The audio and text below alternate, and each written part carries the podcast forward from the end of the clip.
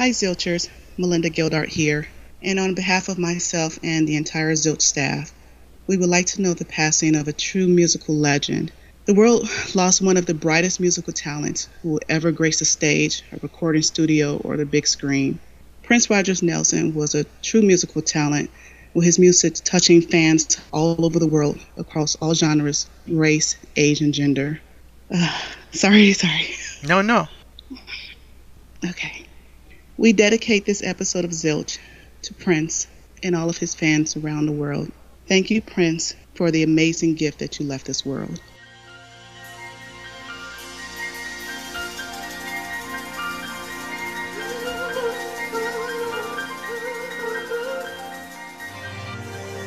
What number is this, Chip? Episode 54 The Monkees versus the Smoothies, an interview with Smoothie Derek Lewis, the Dance Monkee Dance commentary. John Hughes lets us know a new Monkee single is coming on Friday, and more. Okay, no, I mean, don't get excited, man. It's because I'm short, I know. You're listening to Zilch, a Monkees podcast.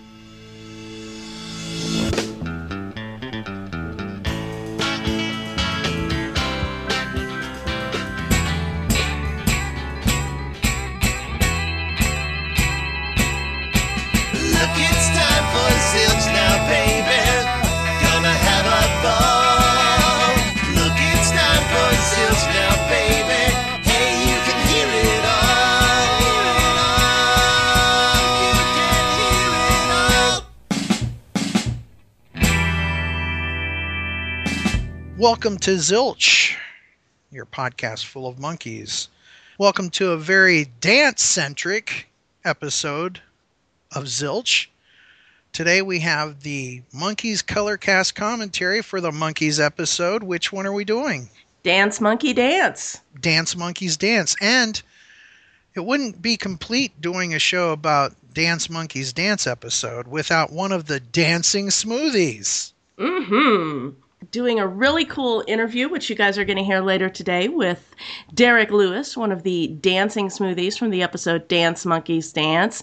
I hesitate to pick my favorite interviews because I've had some great guests on, but this is really a standout, and I think you guys are going to like it because we don't just talk about his appearance on the Monkees, we sort of talk about his role throughout 60s TV history, which is just a fascinating story. The Monkees versus the Smoothies. Let's see who'll come out on top. There we go. It's going to be an exciting summer. The Monkees on tour. The box set is coming. The new album, Good Times, where our good times start and end, is with the Monkees on record and CD, a brand new Monkees album in 2016. This is amazing. And we have some monkey news to discuss. It's been an exciting week this week. John Hughes dropped some information. Uh, let everybody know on the Zilch Facebook page and on Twitter that Friday, this coming Friday, April 29th, She Makes Me Laugh, the new single by the Monkees. Are you excited? I am so thrilled. I mean, it's been 20 years since we've had any new Monkees music, and 30 years since we've had a single. I, I'm fair, fairly sure, and I just it's it's it's the year of the Monkees. It's amazing times that we live in.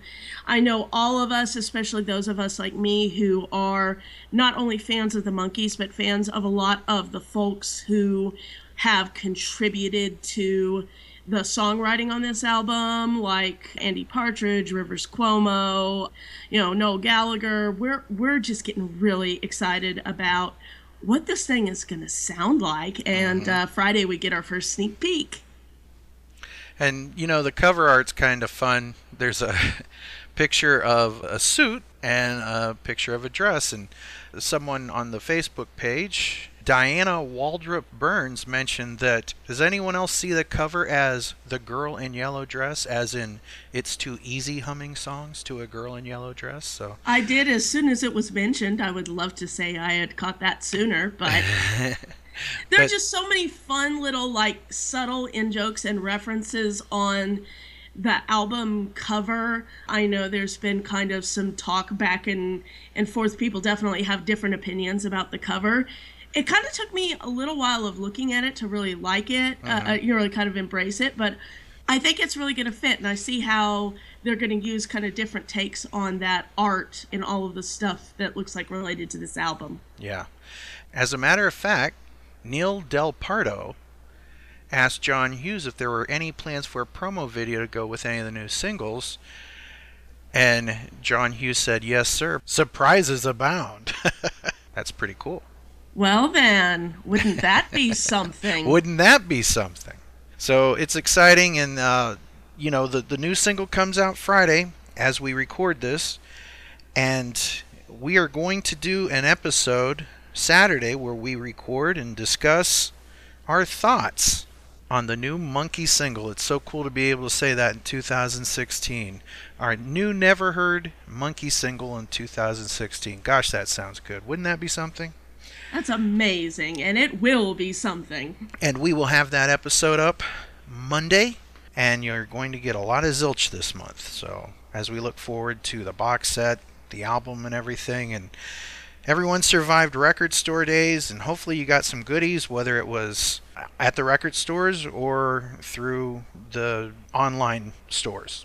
Yep, I was finally able to get my hands on a uh, LP box set, so hopefully I'll have it in the not too distant future, and I'll probably do an unboxing for the Facebook group. Very cool. But before we get on to the rest of our show, let's dive into the Monkees mailbag. Ready, Sarah? Always. All right, here we go. P.O. Box 9847. All right, here we are. Sarah, would you please read this very cool bit of feedback we received? Okay. This review is titled Thank You by Rockstar210. Five star rating. Thanks as always for those five stars. Rockstar says, I have been a fan of the Monkees for almost five years. I was introduced to them when I saw them on Antenna TV. When I heard of Davy's death in 2012, I was shocked and realized that I needed to see and know all about the group before another band member passed away. My friend from work got me started on listening to podcasts. I decided to go out on a whim and type in the Monkees in the search bar, and there you guys popped up. I tried the first episode and was hooked. I listened to every episode, even the ones I thought that I wouldn't like, but it turns out I liked them. I always get excited listening to a new episode, and it helps boost my work ethic at my job and makes me want to listen to the Monkees even more. I don't know what I would do without this podcast. I would not have known of the 50th anniversary festivities and new releases. I love listening to the color cast commentary and hearing the bloopers and sound effects. Where do you get those? Hmm. Thank you so much for putting so much time and effort into this podcast and keep on monkeying around. Wow. I think that's the second review where we've gotten where apparently we have a good impact on work productivity. Well, actually, I think it's the third. The Uh, third? Okay. Wasn't it Symphony? Cindy. Cindy. Cindy. Cindy Large. First one, way back in in the early days of this podcast. She said that we increased her work productivity by 25%. And we kind of look at Zilch as a product. You know, Zilch increases work productivity by 25%. There we New go. Zilch. We need like some some 60s commercial music in for that or something. Yeah, we do. We absolutely do. Okay. We'll be working on that. There we go. one of the cool things about podcasting is you get to bump into other podcasts and other podcasters. This is very true. But one of the cool things about hearing new podcasts and, and meeting other podcasters is you never know what you're going to find out there. And, and we believe in podcasting here, right, Sarah? Absolutely. It's a great form of free entertainment. You know, in some ways, it's like radio of the days of old or, you know, a talk show about whatever you like. And this one happens to be about Mickey, Mike, Peter, and Davy, the Monkees, and and the world that surrounds them and Mhm. fandom and everything. But we've we've had some cool shout outs. One from Tim Powers over at Deep Dish Radio. Oh, cool. And and he's had some really cool interviews. As a matter of fact, he interviewed Ian Lee over there. Mm-hmm. He's interviewed Bobby Hart. I really mm-hmm. encourage folks to check out Deep Dish Radio with Tim Powers. I eventually plan to hook up with him and you'll be hearing me on his show at some point. So that'll be cool. Oh, that's awesome. And something really neat happened today. I was on Facebook and there was this podcast about the Planet of the Apes. Actually, it was just a graphic about the Planet of the Apes. And I'm like, oh, what's this? And it said something on there and the Monkees. And I'm like, okay, now you've got me intrigued. Two of my Mhm. favorite things from the 60s Planet of the Apes and the Monkees. And they have a simian connection, if you will. Of course. It turns out that there's two gentlemen, Richard Wolosky, Mark Ogushowitz. And they do a show called Talking Ape TV. Oh, wow. Their website is retrozap.com and they mention Zilch on this Woohoo! podcast. And it turns out that they both listen to this show now. Oh, great. It's very cool. And he was talking about how he found out something that he had never known about the Planet of the Apes by listening to Zilch. Wow. And it turned out it's one of the voice actors is Mr. Babbitt. Oh, my goodness. So the worlds collide. Yes, they and do. at some point our worlds will collide. We, we we hope to have Richard on the show, but we'd like to send a shout out from one set of monkeys to another set of apes. We we are glad that you're listening, and I'm now listening to you. So Wow, I'm going to have to check them out myself. This is really cool. well, they basically go through the mon- the, the monkeys, the Planet of the Apes, as opposed to Planet of the Monkeys. Right. It's Planet of the Apes. They go through each movie and then they do the commentary tracks of each movie and the TV show, the animated series, and possibly eventually the comic books. So they're doing what Craig and Jeff are doing over at the Tricorder Transmission with Star Trek the original series. Right. We're doing here with the Monkees television show. So Mhm. it's very cool. Very, very cool.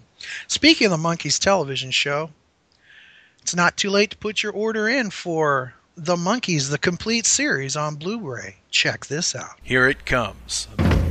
The Monkees, the complete series, is coming to Blu ray. All 58 episodes, carefully remastered from the original 35mm prints in high definition for the very first time. 10 jam packed discs that also include the movie Head, the 1969 TV special 33 and a third revolutions per Monkee, plus an exclusive bonus disc full of surprises. Pre order now at monkees.com.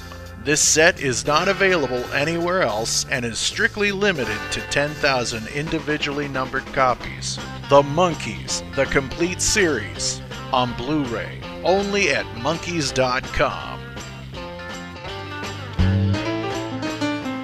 Zilch fans. This is Melanie Mitchell. Be sure to check out my book, Monkee Magic, a book about a TV show about a band.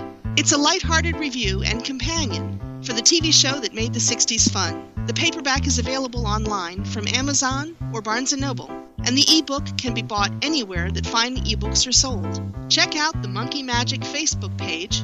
Follow me on Tumblr at bluemoonalto.tumblr.com and listen for my contributions here on Zilch, a Monkees podcast.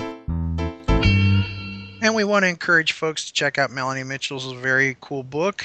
Watch the show, read along with the book. It's very cool. That's our own Melanie Mitchell. Mm-hmm. We'll hear her later in our commentary track for Dance Monkees Dance.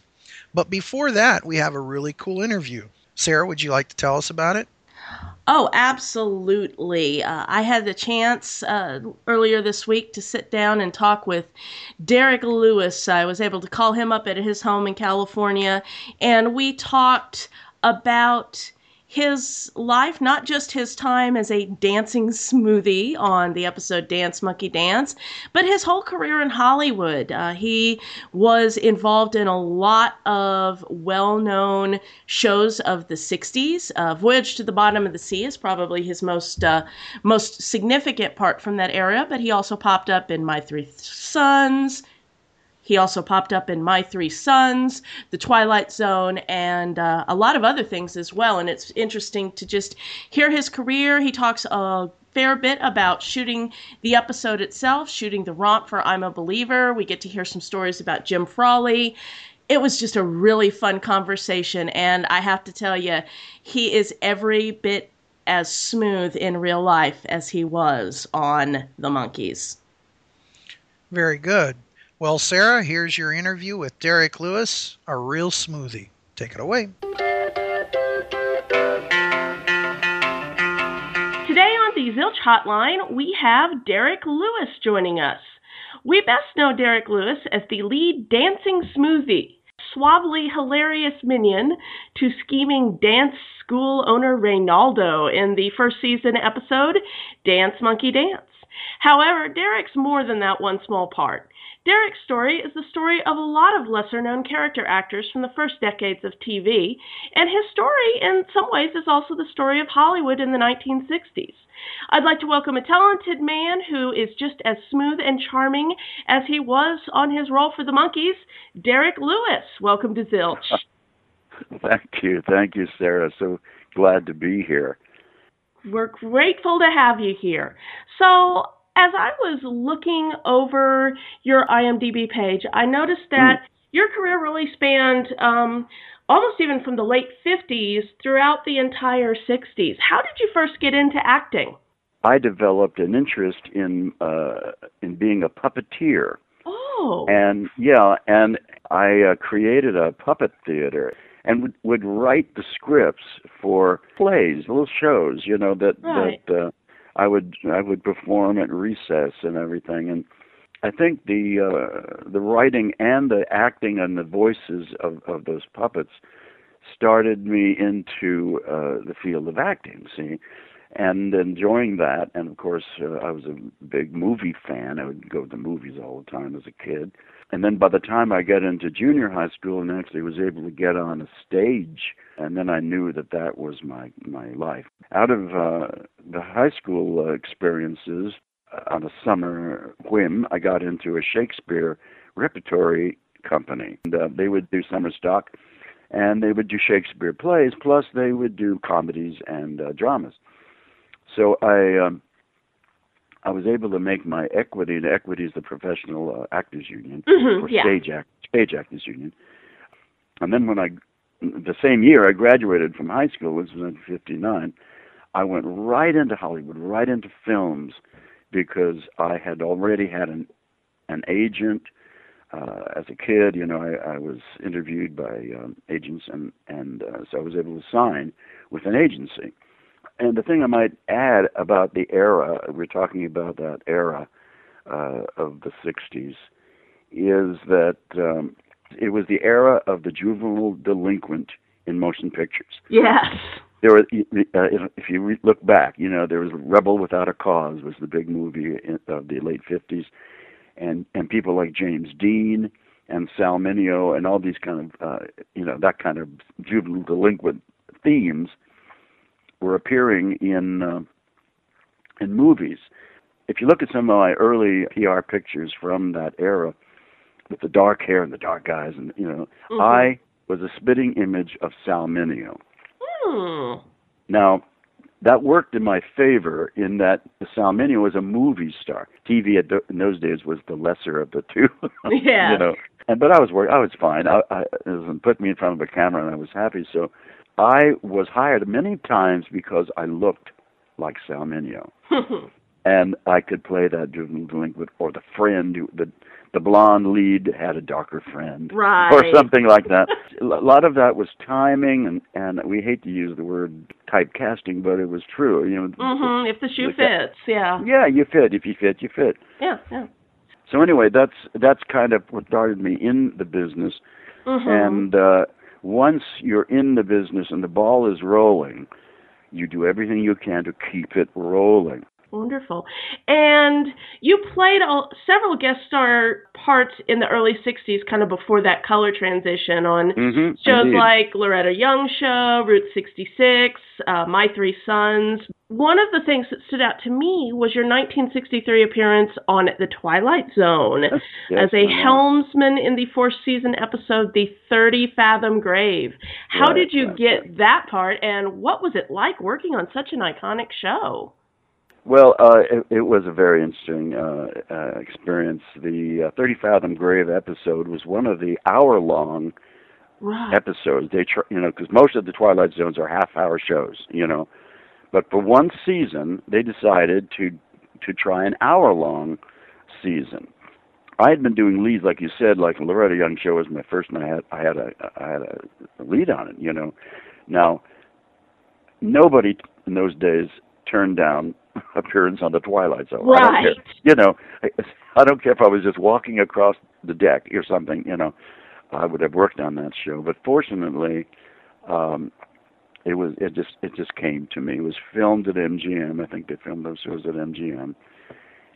The way people actors in those days got their roles, it it was all pretty cut and dry in those days. You we were all day players, what they called day players. Mhm. An hour show maybe took five six days to shoot or something like that. In those days, it was I was very very pleased to actually professionally work at every major studio in uh, Hollywood, except, strangely enough, for Disney. and uh, uh, the the thing I think people forget a lot of times is that we were day players, and and these were all this was all work for Uh-huh. us. It was just we got a job. In other words, you got a job. It didn't become iconic. Right. These shows weren't iconic for till many many years later. Looking back, and and you say, "Oh my God, I work in the golden age of television." Right, because you never You know, know, what the what golden that age is. Yeah. and we were in it though that we were in it so uh uh and of course now now is when everything is hitting the fan because all those iconic shows are celebrating their fifth uh, 50th year Mhm. anniversary Yeah.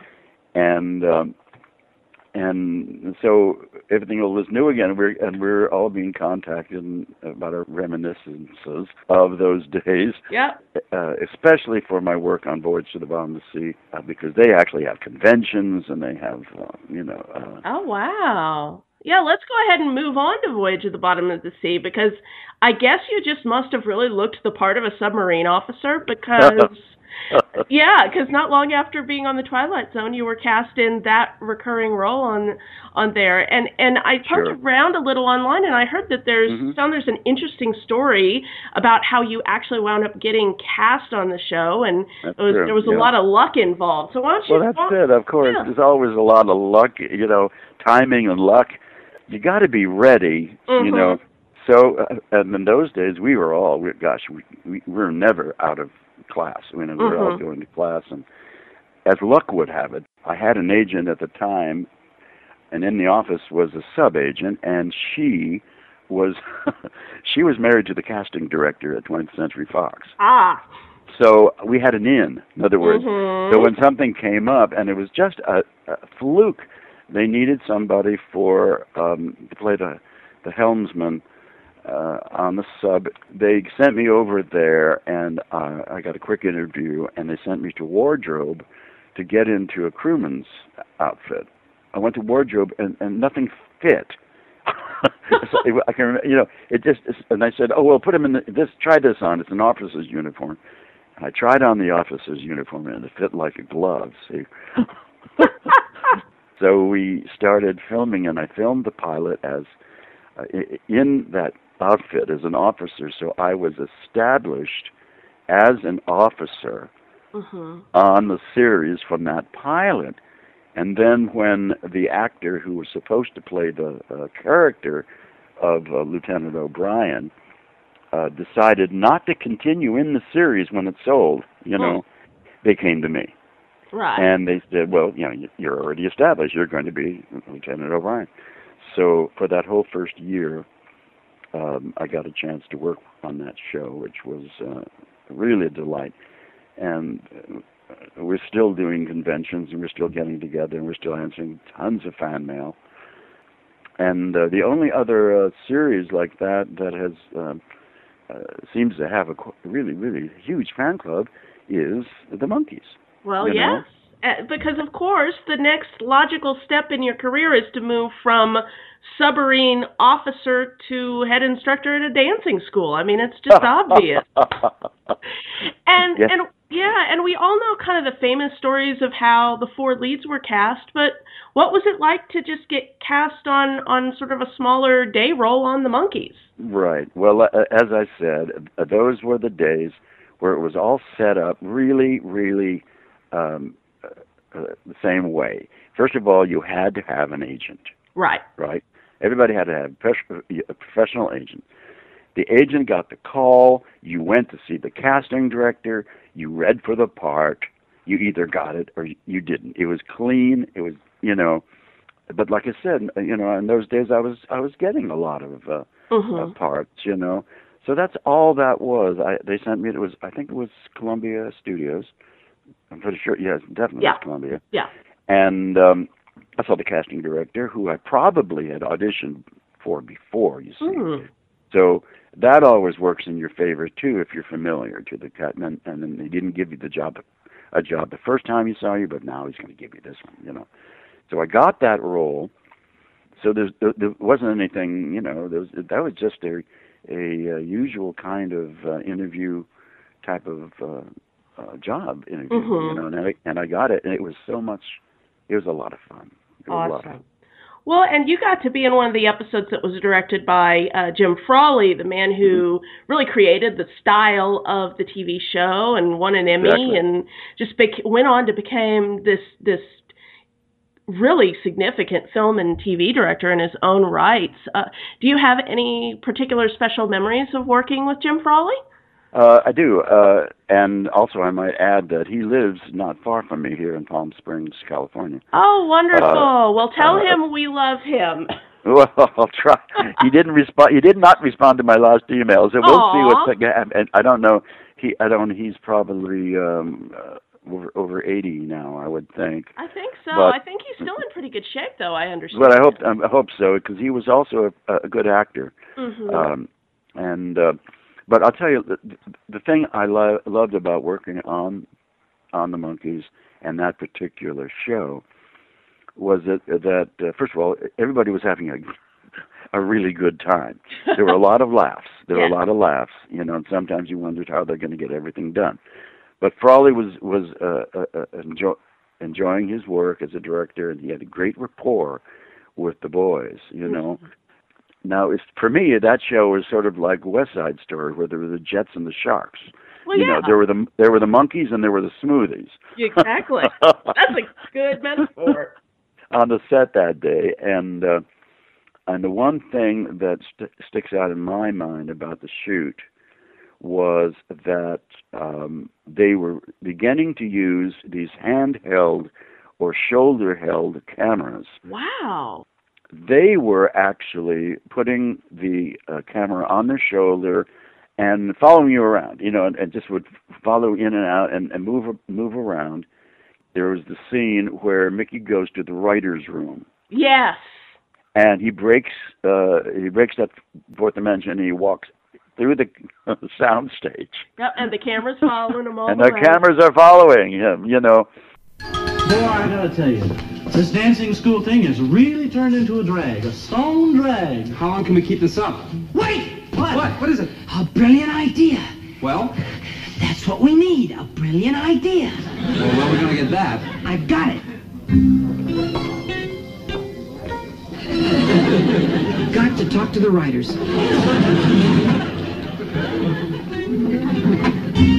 Hi, fellas. Listen, uh, we need an idea for the show, you know. Gotta be something fast and groovy and hip and everything, you know. Can you do it?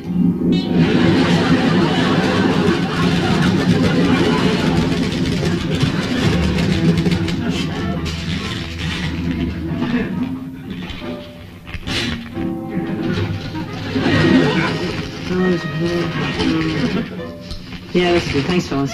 Bye.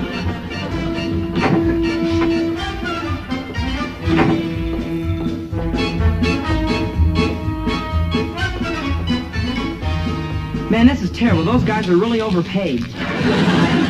how they kept it smooth without bumping it but it, it was part of the style you know Right. and, and that created that kind of free freestyle and that was another thing about the Monkees they were also introducing the songs you know and I'm a believer was the, the was the one I believe was introduced on that show. That was. It was. I'm it a, was. I'm a believer. Yeah, and and what was it like? The process of filming uh, one of those, I, I guess, in you know, we call them music videos now, but we called them romps back in the day. What was that Yes. like? Yes. Well, again, the, uh, you watch that scene where we're uh, uh, they had they'd taken our clothes. we Yes. were, I think Long we, johns. we we were in long johns or something, and you know, and they he blocked us, and and but then the cameras were going all the way all around us in different you know directions. But the real magic was later when they edited.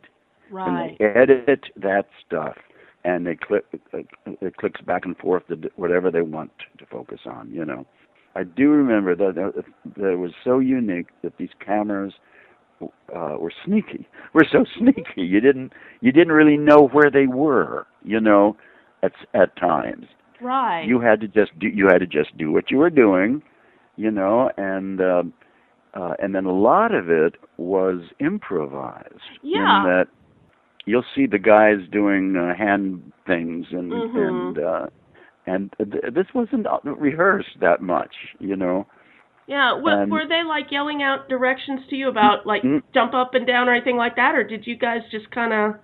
Well, just general. We had general directions, but the interaction between the smoothies and uh, and the Monkees, we improvised that Oh, because wow. uh, they they were really uh, on top of their game. You know, it was all about their personalities, and of course they we let them lead with Mhm. what they wanted to do, and we just followed along. You know, I mean, it's it was it was great. Um, it was great fun because as actors you do learn to improvise, but you don't often get a chance uh, to do a lot of that. Yeah. I remember uh, uh, meeting Hal March, who was Oh, at yes. that time, but he was he was well known. Right. Um, he had been uh, on the air quite a bit, and Mhm. uh, uh, he he was fun. I didn't stick around Hollywood very much after that. What was that? That was nineteen. That was 66. 66. Oh yeah, yeah. So I did a couple more years in Hollywood, and then I took this long break because I was exhausted. I had done ten years or more in Hollywood, and Oh yeah. uh, I wanted to get out and see the world, and, and my music allowed me to do that. But I went back to Hollywood in the middle uh, 80s, and I started working again, and I did uh, two main uh, soaps. One was the uh, called Santa Barbara. Oh yeah, Uh, yeah. Oh, you remember that? Okay, it didn't Well, last very long. I, I but- remember my mom watching it. Oh God, you make me feel so old. Sorry. well, we have What- many generations in the Monkees community. What can I say? That's true. That's true. And listen, uh, there's nothing like looking at the TV screen and now and seeing yourself 50 years ago Yeah. and, and uh, reliving your youth, because that happens a lot uh, for actors, which is a lot of fun actually. Yeah. I was also on The Young and the Restless uh, uh, for a wow. while. I did uh, a, a, re- a good lead on a court show called Superior Court, and um, even a an appearance on The Jeffersons, which should be in the IMDb. It, it will I'm, show I'm not sure it was. Of course, I've been No. discovering that IMDb is, like you said, not totally accurate. In fact, I, we've No, it's not. Yeah. And you you kind of have to jug, uh, juggle their their memory and, and send things in once in a while. Yeah, there's Um, actually an urban legend or two that Melanie's going to be clearing up when she gets to the uh, episode commentary. But uh, yeah, so but you know, there were a lot of a lot, a lot of appearances up here. Like I was on the Danny Kaye show, and I was on uh, uh, Dupont Show of the Week, which was a big uh, show. But again, these were shot for for TV and not Right. um, credited as a IMDb. But that's okay. You know, I mean, I'm really happy I was a part of uh, that era. And as a matter of fact, uh, the, I'm going to thank the Monkees somewhere. I believe in the in the volume of the Monkees collection of uh, DVDs. You know when they Mhm. re- finally released them. Uh, when they're talking about the smoothies uh, and and my part in there, uh, there's an asterisk and it goes down to a to a footnote. okay. Right. Now the footnote makes a mention of, m- of me being playing Lieutenant O'Brien on Voyage to the Bottom of the Sea Oh, neat. as a as a tie-in. So I I, I decided that that was a sign, and I should uh, title my memoir footnote I love it. because that's how I really look at my Hollywood career, which was a lot of fun. I met a lot of very interesting people, and I did some iconic shows, you Yeah. know, and um, worked with some really, really great actors, and uh, uh, I, I, it was a wonderful time. But I was, I was a footnote. I was a footnote in Hollywood, but I guess that's better than not being anything at all. You know. Well, you're a fascinating footnote, and I'm uh, thank you for sharing some of these stories. And I understand that uh, these days you are more of a musician. Um, Yeah, I'm I'm a I'm a uh, singer singer pianist, Mhm. and I, I I did that all through the Hollywood years uh, to keep food on the table as well. Yeah, always a nice and touch. uh, then I did the cruise ship industry for ten years Oh, all over wow. the world. I got this uh, this job at uh, it's it's called the Tropical. It's Mhm. the finest restaurant in Palm Springs, and I only work there a couple nights a week, but it's all I I need, and it's just wonderful. I sing and play um, Am- uh, Great American Songbook, jazz, Right. that things, Yeah. and it's very very old mid-century Palm Springs style, and it fits fits here. Wonderful, wonderful. So, where can people learn more about you? Uh, well, right now uh, I am on Facebook. You know, I, uh, I, uh, if somebody will introduce themselves, because my life in that sense is still a public thing. You know, Mhm. I do still perform. I still appear on stage, and I still uh, like to keep active. Right. Even though uh, I'm going to be 75 years old in June. Well, congratulations, and I wouldn't have guessed it from this lovely conversation. Um, it's it's amazing how the time goes by. Listen, tell me about it. tell me about it. Yeah. Uh, well, thank you so much for sharing your story and for dropping by Zilch. And good luck to you playing your Saturday night, night gigs at the Tropical. And uh, thanks for coming in. My pleasure, dear. Thank you so much. Well, that was a very cool interview, and you know, he is still smooth. He's got it all together, and he's very personable, very charming, and just a fantastic outlook on life. Yeah, it was wonderful. I think you mentioned he was 75 in the interview, and you would not know it. And I loved his take on things because he talked a little bit towards the end about kind of being a footnote in television history, eh, but I think he's just a fascinating footnote. And by kind of hearing his stories, you learn so much about uh, Hollywood and just the life in the in the 60s and learning about all of the wonderful shows that he was part of. Agreed. Well, he survived the '60s, the voyage to the bottom of the sea, and the Monkees. I wonder if the if he ever got his clothes back from the Monkees. You know. I should have asked that. Darn. Well, he said he might uh, take part in the Facebook group conversation on this episode, so maybe somebody can ask him. Oh, that'd be fantastic. The Monkees debuted a new song on NBC television during the episode Dance Monkey Dance, and that was I'm a believer. I'm a Believer. Folks all over the world were probably hearing that for the first time on NBC, and here's a version of the guys doing it live. Check it out. Come right in. Come right in, gentlemen. gentlemen, this is Mr. Jones, our prize teacher. Been with us for years. Well, I leave you in his capable hands. Or should I say feet? no! You made it, Jimmy Burke. Cool it, he might come back. I've got to teach you guys to dance. Um, now listen, gentlemen, this is one of the newer dances. Um, it goes something like this. A one, a two, a three, a four. A one, a two, a three, a four.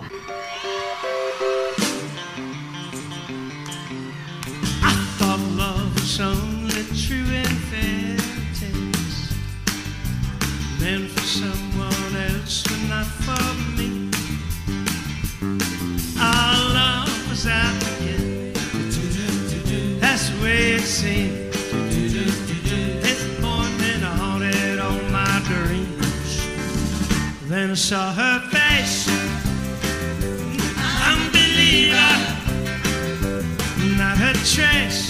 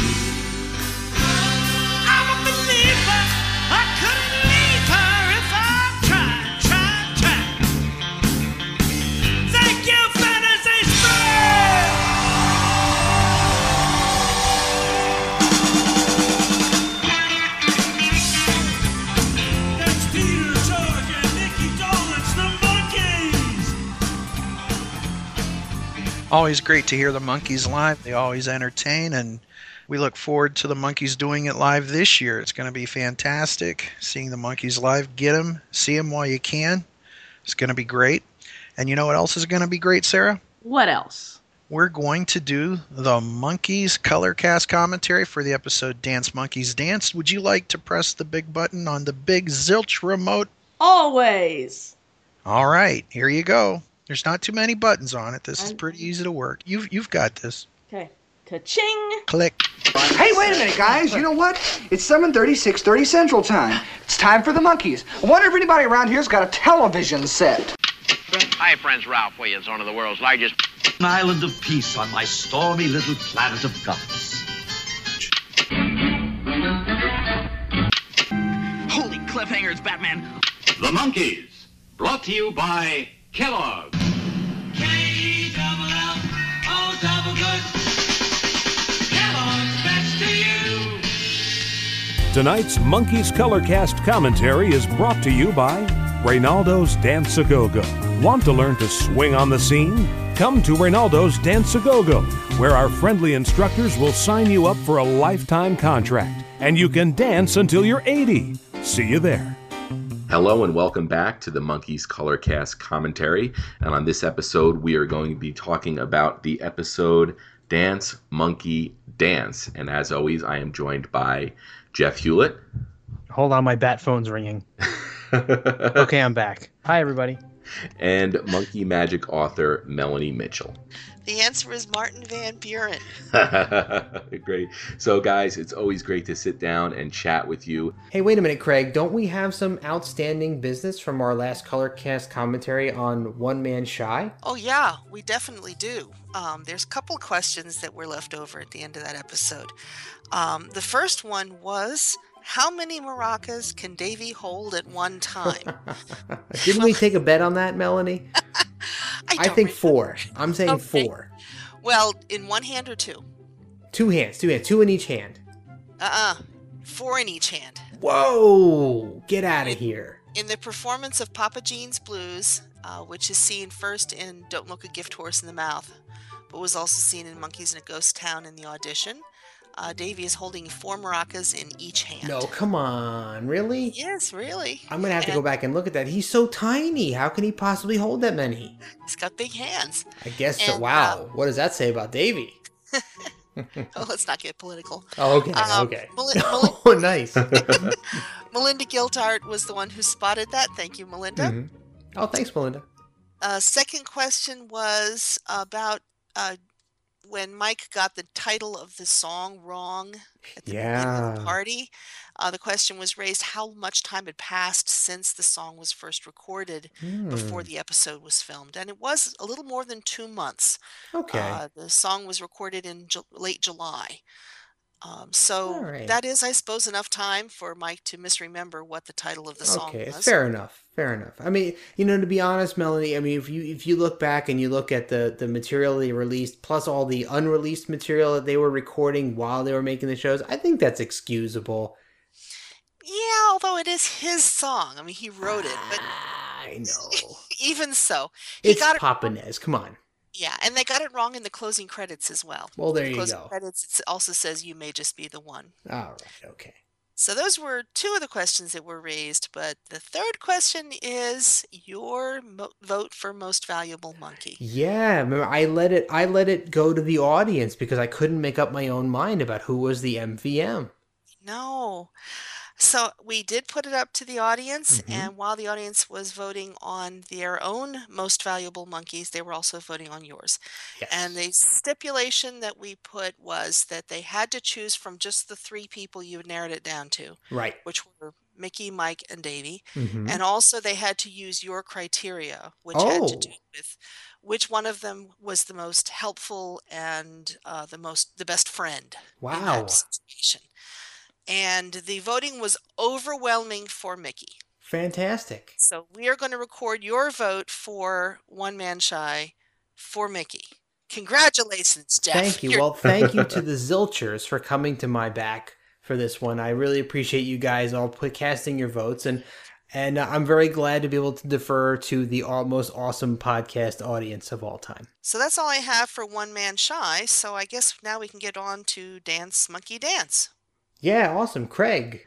And this episode is kind of an important episode because we're going to be able to uh, debunk a Monkees myth. And Melanie, do you want to talk about that? Oh, it is time for me to throw myself on my sword because I put this myth in my book twice. and I am so embarrassed to have learned since the book was published that it was not true. And that is the very popular story that Mike Nesmith's mother appears in this episode. She does not. That lovely, tall woman in the dark blue dress that Mike dances with is not Betty Nesmith Graham. No matter what you may have heard or read in my book, Mike Nesmith himself debunked this myth last year in his Facebook account when somebody sent him a picture and said, Your mother was a lovely woman. And he said, That's not my mother. he didn't say it quite that way, but was all caps. Yes. So hey, um, we're all uh, we we all make mistakes on occasion, and one of the amazing things about uh, the Monkees is there's so much history around them, and um, you know the show existed in a time prior to um, collective sharing like the internet. So um, i until we heard it directly from Mike, there was really no way to clarify or validate or uh, discredit um, her her appearance. So uh, yes, we can. yeah. I want everybody to take out their bottle of liquid paper, turn to page 45 of Monkee Magic, and white out the name Betty Nesmith Graham because she does not appear in this episode. All right, so once again, the episode is Dance Monkee Dance. It aired on December 12th, 1966, directed by James Frawley and written by Bernie Orenstein. And um, Melanie, there's a, another interesting thing about this episode, at least, um, or at least a question we have, and that is uh, our guest stars. One of the guest stars is Karen James, who, uh, from every indication, only has one credit, and it is this episode. Yeah, that was weird. She plays Miss Buntwell, and I think she does an absolutely marvelous job in this episode. But there are no other credits for her on IMDb.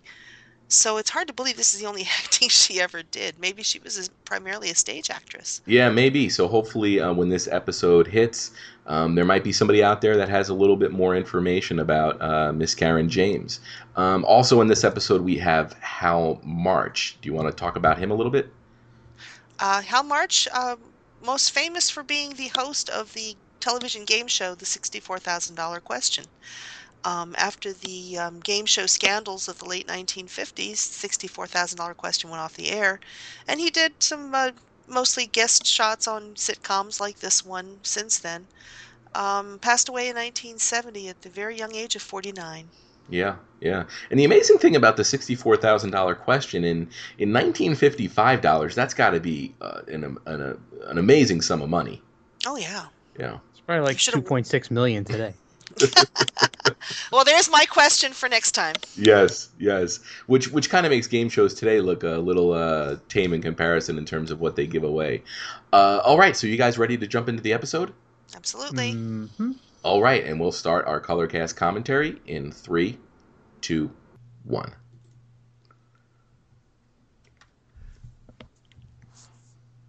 So, do you guys think this red phone under that uh, that cake topper is a reference to '60s Batman? Absolutely. Yeah. Yeah, No it question. definitely seems like a bat phone to me. It's not the first time they've done something weird with that phone. I remember in, uh, I think it was Monkee versus Machine, it was under a chessboard. Oh yeah, good point. Good point. And did you notice there's like a little blue, like a weird blue? Um, uh, what's the what's the a shape with six sides on it? Is that a Hexagon. hex? Is that those eight? Okay. There's a sign behind Peter that's that's six sided and has like a Stein painted on it that caught my eye. And I was wondering what what that was. It's in the kitchen. It's it's off off screen now, but you can see it right at the beginning of the episode. Oh, well, I missed it, unfortunately. Yeah. And well, there's a question for next time, too. And you notice the uh, that she's she's cold calling Peter or the Monkees from a phone book. And to me, it doesn't look like the phone book is open far enough to be in the M's for the Monkees or the T's for Tork. well, may- maybe the phone is under Dolenz. oh, good call. Good call. Hmm. Yeah, Or who did the Monkees list their phone number under? Oh, yeah. Uh, and you know, here's something else you don't see on television much anymore: smoking indoors. Yes. Yeah. That's been outlawed here in Jersey for many years. Oh, they were still smoking in my office when I started working at a bank in 1984.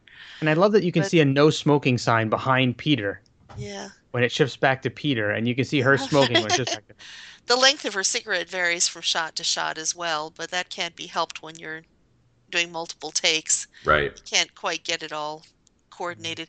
Incidentally, Van Heflin and, and Van Johnson are both actors. Um, I got pictures of them just to see who they were.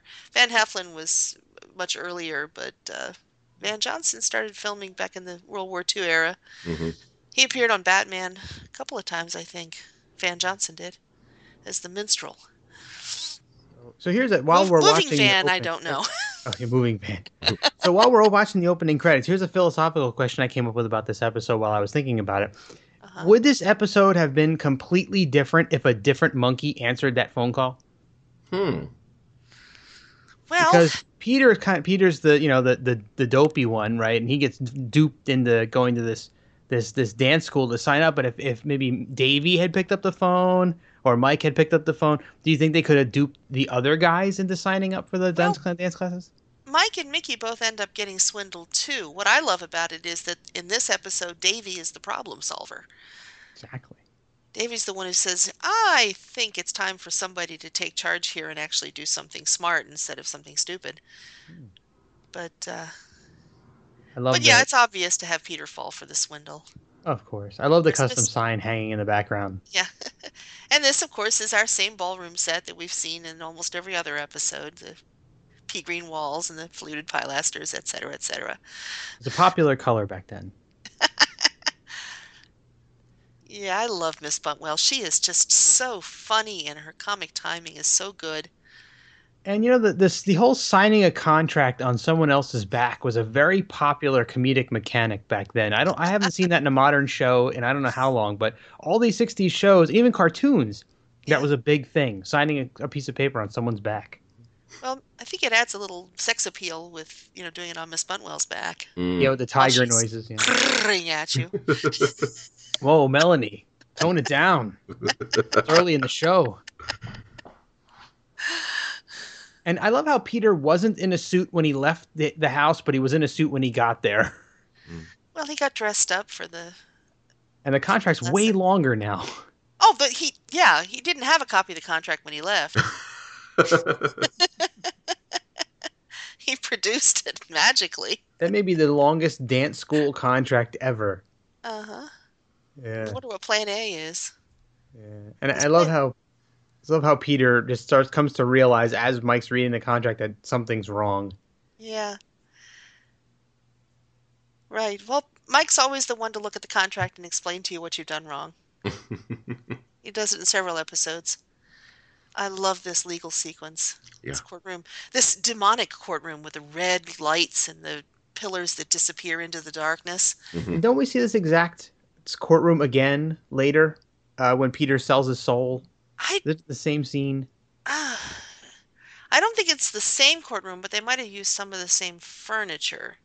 Mhm. Um, the courtroom in uh, The Devil and Peter Tork is just the ballroom set.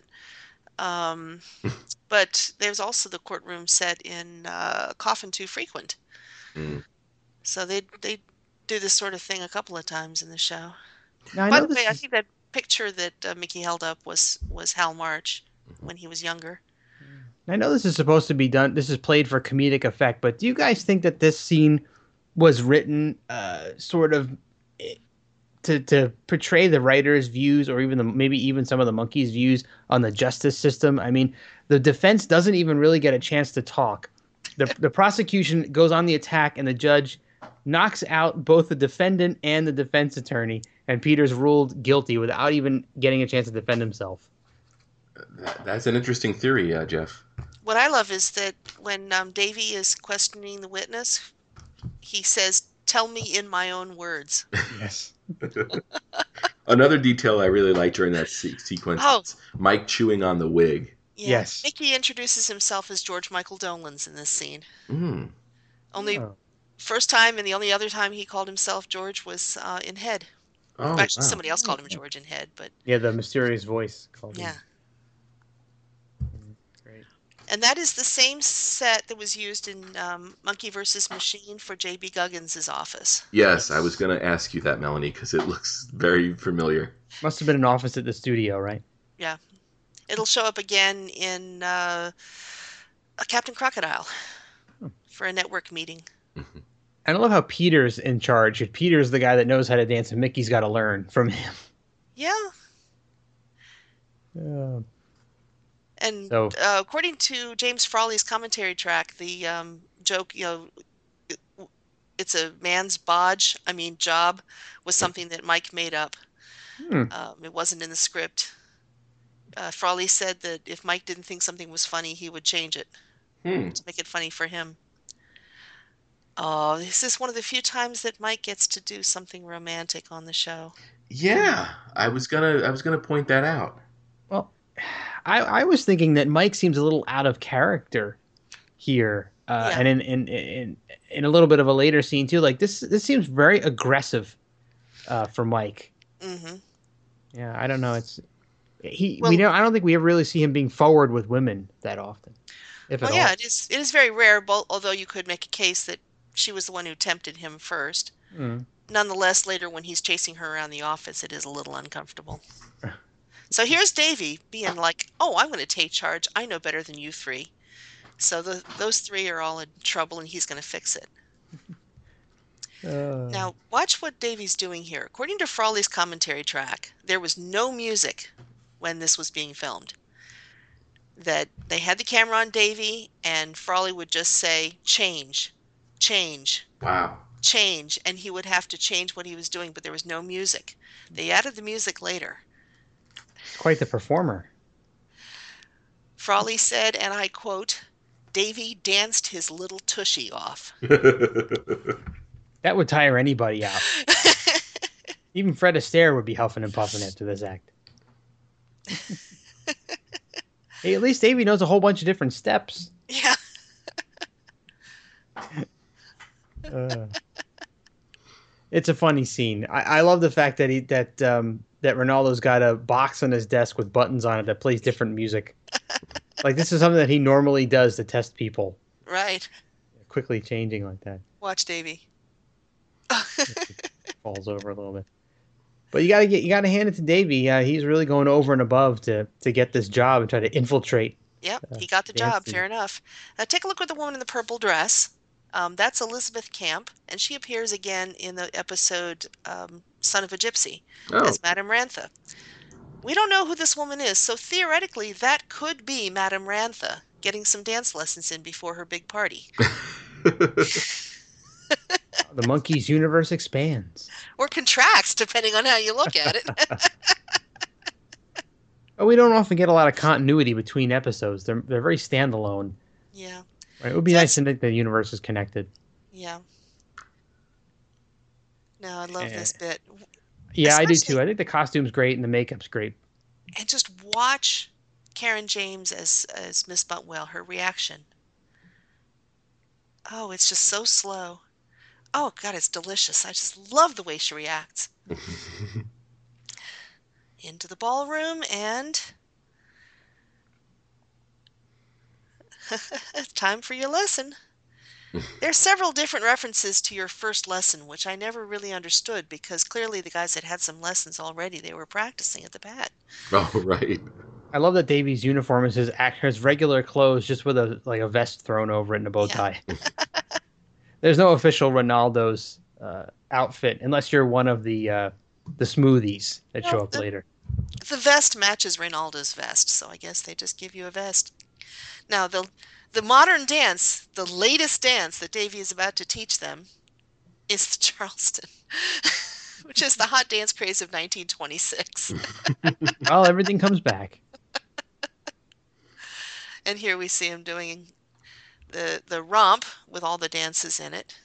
This confused the heck out of me back in the 80s when I was watching this uh, as a, as a young young child because I was I had already heard the birds, bees, and the Monkees version of this track, and this version sounds markedly different. So I wasn't I didn't know a lot about Monkees lore back then. Mm-hmm. I only learned about it later. I didn't realize that the song had been re-recorded for the album, so I was kind of confused as to why it sounded so different on the show.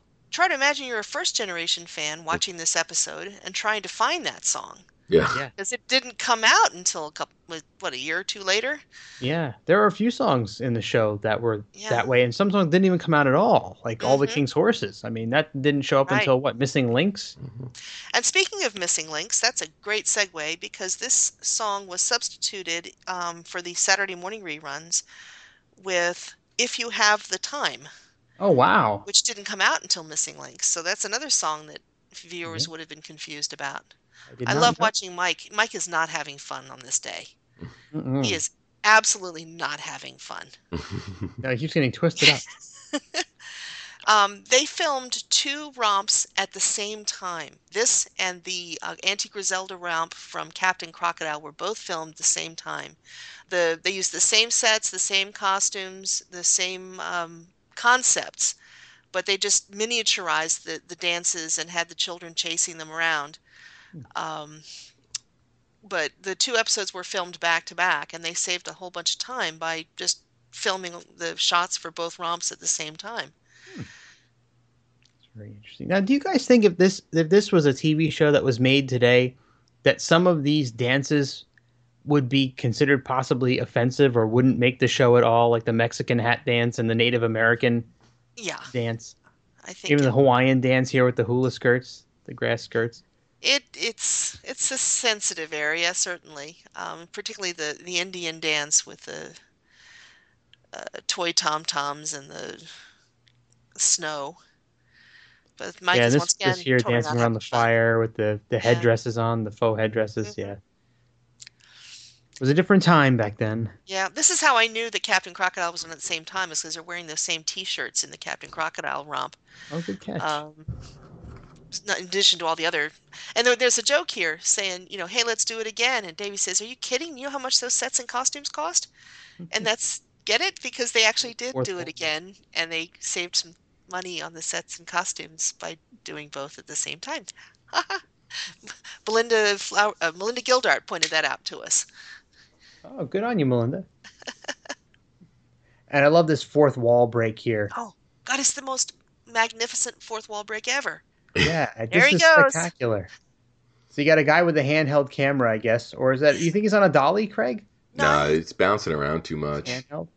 So he's following Mickey into a fake writer's room, and I think this is another one of those scenes that probably wouldn't happen today. Well, they probably wouldn't use Chinese typewriting. with a slave typers. driver in the background with a whip in his driver, hand. Yeah, so you've got a- these these Asian uh, writers, old Asian writers with a with a uh, guy, a slave driver, uh, in the background. And here's again, I wonder if this is one of the things the writers kind of threw in there to say, uh, you know, to, to show the audience their uh, their point of view on writing for network television. How hard they're working. I Yeah. love the the fact that that Mickey told them that their ideas were pretty good, and then he gets back to the gang.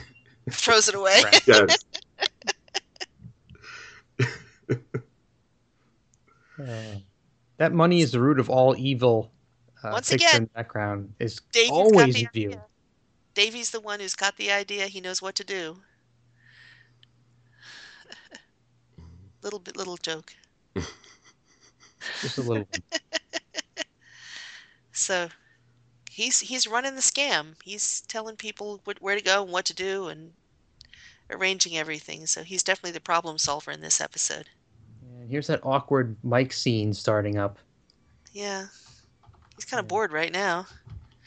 Yeah, he's kind of gazing off into nowhere until Davy Right. calls him back to reality and reminds him of the plan. Oh yeah, I'm supposed to be uh, wooing this woman who is who who theoretically could be uh, a good 10, 15 years older than Mike. Yeah. I mean, they look they look a little bit far apart in the years. I wonder how old she was. no idea. Hmm. But uh, it gets a little uncomfortable when he starts chasing her around the office, which hasn't started yet. But here's Davy once again running the scam. Now, could you guys imagine what the casting call for extras for this episode must have been like? you know, looking for 10 to 15 old ladies for a television sitcom. They're not that old. They're just kind of dowdy, except for the one woman in the blue dress that everyone thought was Betty Nesmith Graham, and isn't. Uh, there's the second time that Peters appeared in a dress in this show. Um, never again. Mhm. Just the, that one time, and in Monkees versus Machine. You know what clicked with me this episode in terms of uh, Peter's performance? I- It's I noticed a, comp- uh, a similarity between Peter and um, Stan Laurel from uh, Laurel and Hardy. Do you guys see that? Hmm. Especially um, if you remember, like March of the Wooden Soldiers, where um, he's he's in drag and he actually gets married and he's crying. Um, it was I just noticed something in Peter's performance that for the first time it made me think of of Stan Laurel. Interesting. Comparison. Yeah. wonder what that picture behind her head is. Looks like Looks like just a shot from a dance competition. I don't know. Those look like pretty old ladies to me, Melanie. Oh, okay. And Mickey in drag. Yeah. Bad drag. Yeah, that's pretty rough. but you notice a couple, uh, you know, two or three or four of the ladies filter out with each of the um, with each of the gags. Yeah. Mm-hmm. But by the time uh, Ronaldo shows up, the room is full again, and there's Well, you know. a huge amount of people in. It'll be full of suckers all day. Yeah. Wasn't that what we were promised? Suckers all day? That's true. As Mickey's ushering them all out, it seems like they turn around and come back in because, The dancing smoothies. yeah, You wonder where they've been this whole episode, but I guess they keep them in reserve well, they're all former students. for the school that's been there for a week. I I'll say he's a good schmoozer. Yeah, He's great in this episode. It's fantastic. you would never know that he was a former game show host. no, he's got pretty good comedic timing. To be honest, I mean, Yeah. I would have thought he's he he'd done a lot of uh, comedy television before Well, this. he was he was a stand-up comic before he and he worked in radio Ah, before he explains did the, the game show. That explains it because he's got he's got great visual mannerisms. hmm Yeah. And there we have the dancing smoothies, who are notice all the same height. Yes, exactly. I wondered about this because they're all the same height, yet the Monkees steal their outfits. And whose outfit does Davy wear? Exactly. Because you would think Davy would be swimming in those clothes. I wonder if they know any other moves besides that arm-raising, foot-stomping move. Well, they're all we ever see Spanish dancers. Yeah. They're all Spanish dancers. They So keep doing that how- same. Rare to see the Monkees pull something where they actually use guns, but in this That's what I was going to say. do. That I was going to say that to you. How often do we see them brandish pistols like that? Yeah. It's a stick-up. Is this is that meant to mean the Monkees carry guns with them? Are they are they do they have carry permits? No, they conjured them. Oh, it's Monkee Magic. That's right. They probably they're probably starter pistols. That was a little plug there, man. Thank you. And romp number two, Yep. one of the boilerplate songs. Four episodes in a row. This is number two. Yep. I love that part the, a little bit earlier where the Monkees are scheming to, to about what to do and they're saying rhubarb, rhubarb, rhubarb over Yep. and over again. They did That's such that. a great word to use for that. They did that previously in uh, Friendly Neighborhood Kidnappers, and I believe they'll do it at least one more time in the course of the series. That is, I'm told, what extras say in the background of a scene.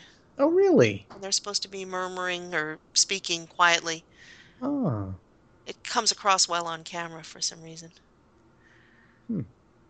interesting. So, uh, Frawley described this uh, romp saying that um, a lot of people on one set with a handheld camera and two hours to shoot. wow. He said he basically just got a lot of shots, came up with a lot of stuff, and gave it to the editors and let them put it together. I guess the smoothies weren't tied up very well. No. it's funnier to have them there in their long johns than to not have them, I guess. Adds No, to I- the chaos. Do you think? I mean, do you think this is kind of a rarity for Monkees episode where they have the the main quote unquote villain of the episode doing something really endearing near the end, like dancing with a puppy? Oh, the puppy's adorable. I As, know, as but is the beach ball. yeah, but you know, Ronaldo's he's a he's a he's a bad guy. He's been ripping all these people off, but yet he's having this emotional connection with this puppy, hmm which I thought was it was almost like they were humanizing him a little bit.